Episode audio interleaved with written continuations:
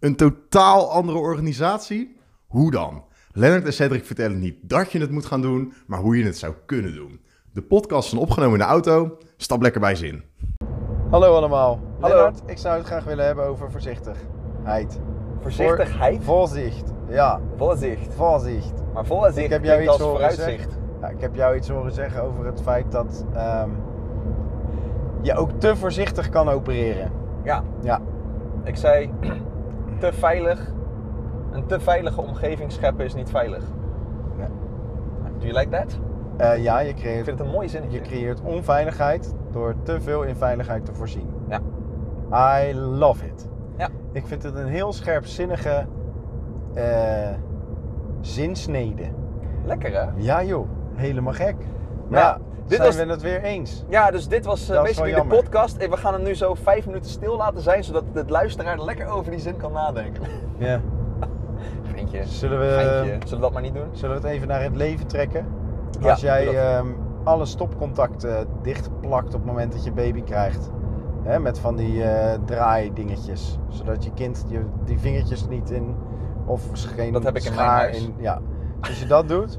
En je doet op ieder eh, hoekig puntje van de tafel doe je Oh ja, zo'n plastic eh, bumpertje. Ja. Ehm, En, je doet eh, denkt- plastic over je bankstel, want je wil ook niet dat het te vies wordt, want dat is ook niet goed voor bacteriën. Oh, ja, ja, goed. Ik weet niet, zeg het maar. Heb je dat gedaan? Ik niet. Oké, anti... eh, Maar er zijn mensen die plastic over alles heen doen. Ja, alles moet kunnen ademen natuurlijk ook. Hè? Gewoon een normaal doek om de luier te verschuiven. Dat kan niet, want ja, het moet per se hydrofiel zijn, want dat ademt zo lekker. En dan ook nog het liefst bepaald. Je wordt helemaal lijp van al die veiligheid. En ehm, tegenwoordig kun je ook niet meer mensen. op een normale manier eh, als eh, jongetje eh, buiten spelen en in een boom klingen, klimmen. Want gelijk al is het kijk uit, kijk uit, kijk uit, kijk uit. Nou, op het moment dat je dat doet, dan leer je mensen eigenlijk ook gewoon, kinderen, die leer je dan ook niet... Mhm. Lekker ravotten en vallen en dergelijke. En ik denk dus dat op het moment dat je dat doortrekt naar het bedrijfsleven, dat het ook zo werkt. Ja, maar kunnen we dat een beetje proberen? Wat zou een te veilige situatie kunnen zijn in een Eh, organisatie? Een hele gevaarlijke. Ik hoorde pas een voorbeeld van iemand die. ehm, ja, zij was een HR-adviseur. Ik weet eh, niet meer. De, nou ja, anyhow. Er kwam hevige sneeuwval aan. En toen ging zij direct met de HR-collega overleggen. Of ze aan, haar, eh, aan alle medewerkers van het bedrijf direct een nieuwsbrief zouden moeten sturen. Om te waarschuwen voor de sneeuwval en dergelijke. En aan te geven dat ze dan ook op tijd naar huis moesten gaan en dergelijke. En dat was voor hun, voor haar, een wake-up call. En dat ze dachten, oké, weet je, is dit nu mijn HR-functie Oh geworden? Ben ik, besta ik hierom nog? Dus zij is helemaal het roer omgegooid en predik nu eigenlijk alles waar wij het ook over hebben. Dus gelukkig, ik, ik weet dat er meer, meer van die mensen zijn die die switch maken. Ik weet niet meer hoe je heet, maar ik hou van jou. En is nuts. dat is nuts. Nou, dat vind ik zo'n voorbeeld. dat doen bedrijven Nou, dus, er zijn dus bedrijven, en wij zijn ook bij zo'n bedrijf Ja. geweest, die een sticker op een trapleuning plakken en zegt trapleuning vasthouden. En dan staat er ook een mannetje bij die zegt, meneer, u moet de trapleuning vasthouden.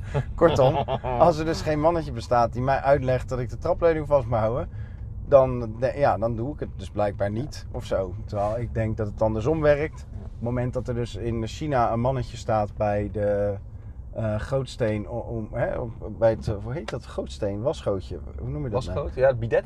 Ja, nou, om je handen te wassen. Ja, gewoon eh, was, eh, dat wasbak. is een soort, ik doe dat ook altijd met dekbed overtrekken. ja, dat snap ik ook nooit. Dekbed Rebecca en, probeert het altijd aan me uit te matrasbeschermer. leggen. Wat is nou, wat is nou het Ja. verschil tussen een dekbed, dekbed ja. overtrek en, en het bedden, beddengoed? Heb En dus ook met een fonteintje. Heet het zo? Fonteintje. ik zeg gewoon was, fonteintje. Chauffeur, hoe heet dat? Wasbak volgens mij. nee, sorry hoor. En Maar, ja. ehm, maar oké, maar dat, dat- wat, eh, wat wel interessant is, uh, wat wil je ja, maar ja, als er dus nou, dan sorry. sta je handen te wassen. Ja. En dan is er een meneer en die geeft jou dan die doekjes aan in China. Weet je wel? Dan denk ik, nou oké. Maar je zou, daar maar aan gewen, ja, je zou daar maar aan gewend zijn. En dat je op een gegeven moment voor zo'n doekjesdispenser staat en denkt... Oh, kijk, ik weet nu hoe al die verschillende handdoekdispensertjes werken, weet je wel. Bij de ene moet je je hand ervoor doen op een sensortje. Bij de andere is het gewoon trekken. Bij de andere is het zo'n rolapparaat. Ja. Zodat het voor je gedaan wordt. Weet je je niet meer. meer. Nee. Nee. En als er altijd maar voor jou nagedacht wordt, dan ga je zelf niet meer nadenken. Dat is hetzelfde met de navigatie. Op een gegeven moment weet je niet meer hoe je naar Apeldoorn moet rijden zonder navigatie. Op het moment dat je altijd zonder, met navigatie naar Apeldoorn reed. Dus hetzelfde met dat, je, dat niemand meer de telefoonnummers onthoudt van eh, iedereen, want het staat toch wel in je telefoon. Dus. Wat niet per se heel erg hoeft te zijn. Alleen het is misschien, als het iets te ver doorgetrokken wordt, dat het inderdaad niet heel erg fijn wordt. Maar wij horen natuurlijk ook van die grote bedrijven die dat doen. En dan ga ik gewoon toch een name droppen. Nee, doe nou niet. Shell eh, bijvoorbeeld heeft best wel veel. Ik ga gewoon zeggen, Shell, Shell heeft echt behoorlijk veel. Die wil een, cultuur waar veiligheid voorop staat. Ehm, eh, hè, is mij verteld. Dus eh, ze doen er alles aan, want het is natuurlijk bij die oil rigs. En daar, daar is natuurlijk alles gevaarlijk, want de hele boel kan daar natuurlijk continu ontploffen of weet ik veel wat. Ehm, dus daar gaat veiligheid, staat daar ongelooflijk voorop. En het is heel erg belangrijk dat je elkaar aanspreekt op veiligheid, et cetera, et cetera. In een dergelijke situatie denk ik, ja, dat is misschien wel handig. Maar waarom zou het dan ook weer. Eh, maar- als het gaat om. eh, in ongeveer dezelfde organisaties. heb je natuurlijk ook dat, er, eh, dat ze de workplace. de, de, de plek waar mensen werken. leuker willen maken door schommels op te hangen. maar er dan wel grote stickers bij plakken van. Pas eh, op, dit je gaat schommel. gevaar voor je eigen leven bijna Ja. op de schommel zitten. Dat hebben ze trouwens niet eens in speeltuinen, hè? Dat is echt raar, hè? Dat doen ze bij kinderen niet eens. Maar bij volwassenen moeten we er wel een sticker bij plaatsen. Wat een fucking onzin. Maar goed, dat Wat vind ik te je- ver Wat wil je zeggen over Shell? Nou, wat ik wil, wil zeggen is... eh, ik wilde even de andere side ervan. Dat, Dat het die- wel nodig is. Ja, oké, maar dat dan ga in ik... sommige gevallen daar- misschien nou, dan die ga ik door. veiligheidscultuur Ja. nodig is. Nou, dan ga ik door in die name dropping. Datzelfde Shell eh, eh, kijkt uit met het boeken van een hotel. Als een hotel er niet een trapleuning heeft, dan gaan ze niet in dat hotel zitten. Ja, Dus dat ik- dat, vind ik dan wel doorgeslagen. Ja, maar. Dus je kunt het beleid creëren. Eh, maar het gaat veel meer over het internaliseren van het veiligheidsgevoel bij mensen. Mhm. Dan over het doorslaan in regels. Ja, en wat, ik, wat er dan dus gebeurt, wat ik denk dat er gebeurt als, als daar zoveel veiligheid, inderdaad mensen gaan en voor zichzelf niet nadenken.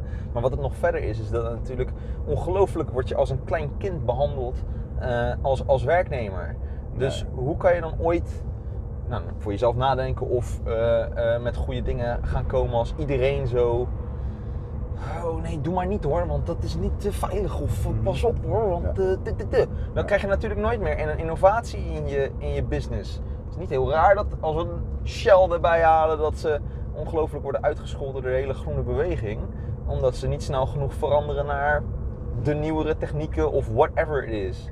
Ja, Mogelijk ook omdat ze dat... En ik- er zitten heel veel slimme mensen daar bij Shell, hè. je trekt nu wel een paar... eh, Een beetje zwart-witte conclusies, dat snap ja, ik ook nou wel. goed. Maar laten we zo zeggen, het heeft denk ik wel, het is niet de hoofdfactor, maar het zal mede ehm, eh, bijdragen, die overveiligheid, zal mede bijdragen dat mensen geen fouten durven maken, dus niet zo snel met hele nieuwe innovatieve dingen kunnen komen. Wat uiteindelijk een hele onveilige situatie geeft op de lange termijn, omdat mensen misschien wel zonder baan op een gegeven moment zitten. Op een gegeven moment moeten ze misschien saneren, eh, mensen moeten eruit, who knows, want ze gaan niet eh, genoeg mee of ze worden gedisrupt whatever. Weet je wel, Eh, zoals, laten we het niet per se over Shell hebben, maar over heel veel andere organisaties waar dat natuurlijk wel zo is. Als je, we moeten het maar veilig doen, want dan gaat er niks fout, dan verliezen we geen budgetten, want Mhm. dat is heel handig. Ja, en then you're Nou, laten we het eens die. over eh, psychologische veiligheid hebben. Ja. Dus ehm, de psychologische veiligheid eh, die je ervaart om in ieder geval jezelf te kunnen zijn, om je collega's aan te spreken op dingen die je ziet, hè, dus dat je iets durft te zeggen. Ja. Misschien, ehm, ja, ik, ik vind dat persoonlijk altijd heel erg ingewikkeld. Hè. Wat is dan veiligheid? Dus de veiligheid waarin je in je waarde wordt gelaten, of de veiligheid waarin je, of de, of de oprechtheid waarin je weet dat je feedback kunt krijgen. Het is ook heel veilig om niks te horen. Hè? Dus het is moeilijker in Limburg om elkaar de waarheid te zeggen, eh, doorgaans, dan in Rotterdam. Althans, dat zeggen de Limburgers vaak. Ik heb inmiddels ook Limburgers ontmoet die zeggen: alsjeblieft niet. Eh, het is bij ons niet anders. Blijf Ja. er ook nog steeds in geloven, maar goed.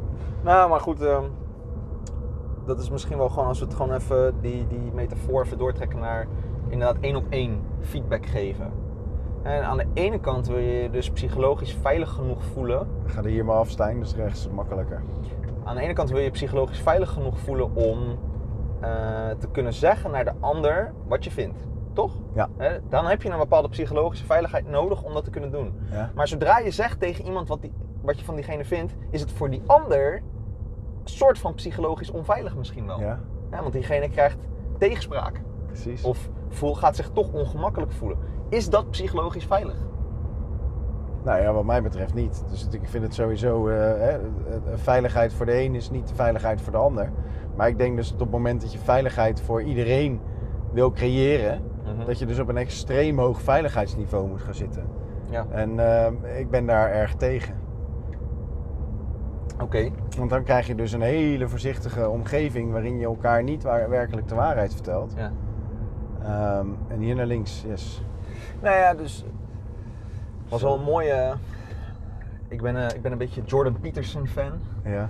En hij heeft dan zo in een, het is een beetje een bekende, een bekend YouTube filmpje onder andere, volgens mij iets van weet ik het hoeveel miljoenen keren gekeken. Dan is hij met zo'n interviewster en die, eh, dan hebben ze het over eh, dat iets zeggen, hè, eh, eh, gebruik maken van freedom of speech, eh, vrijheid van meningsuiting. Ja. Dat als je daarmee mensen beledigt, dat dat dan niet goed is. Eh, Ja. En dan zegt hij, ja maar altijd als je wat zegt en als je wilt denken zelfs, Ja. dan beledig je standaard iemand. Mhm.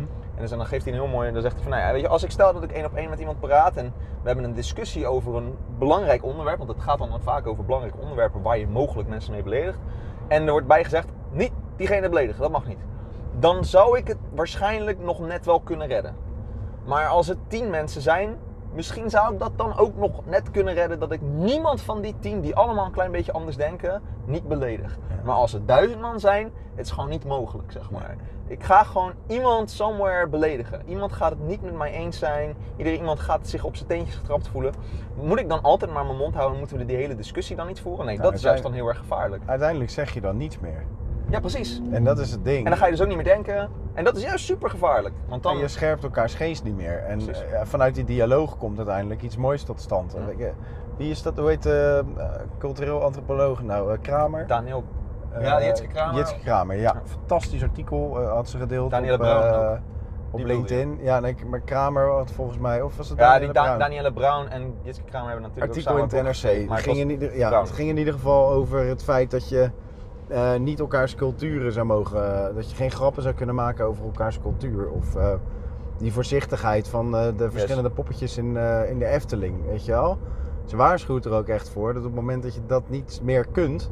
En je zou dat niet mogen, dan bevestig je eigenlijk de negatieve stereotypen. Terwijl op het moment dat je de luchtigheid eh, er wel in houdt en het mag er wel zijn, Ja. Dan erken je eigenlijk ook het feit dat het oké is als die ander anders is. Terwijl op het moment dat je het dan maar heel erg voorzichtig gaat behandelen, dan wordt het ook spannend. Ja, dan wordt het awkward. Juist. Florian, die vertelde echt net een, beetje aan... aan daar. Florian is, Florian is een Florian Duitse is- collega. Is, Duits en komt uit München, maar woont al Het is 20 echt een heel Praat een beetje zo. Is en, maar woont al 20 jaar in Nederland. Florian Stadler. Ja, Flo- Florian. En hij vertelde een mooi verhaal dat hij dus ergens was. En er was een, eh, iemand die dan eh, iets aanbood of zo, maar die zei per ongeluk of zo. Die zei, die, een soort van slip of the tongue, zei die mof erbij. maar die man die dat zei, die schrok er zelf heel erg van. Terwijl Florian, die lag helemaal in een deuk erom of zo. Ja. Maar dat is dan zo, als je dat zo, eh soort van, nee, ik ga er niks over zeggen, want dat vind ik maar, weet je, ik wil mensen niet beledigen. Dan slipt er uit- uiteindelijk toch iets uit en dan voel je de spanning continu tussen de Ja. twee mensen, zeg maar. Dus je gaat daar de spanning ook niet mee weghalen. Nee, terwijl de grapjes er al zijn. Hè? Dus iedereen die heeft de grapjes al in zijn hoofd. Hè? Dus eh, oud-collega Raphaël ook. Ja, Eh, kwam ook uit Duitsland. vent. Raphaël Schuler. ja. Waanzinnig brute man. En Raphaël die kwam op een gegeven moment. Wij hebben iedere eerste maandag van de maand wordt het luchtalarm getest. eh, bij ons op kantoor. Tenminste in, in- Ja. in heel de regio. Om maandag 12 uur gaat het luchtalarm af. En ik weet nog zo goed.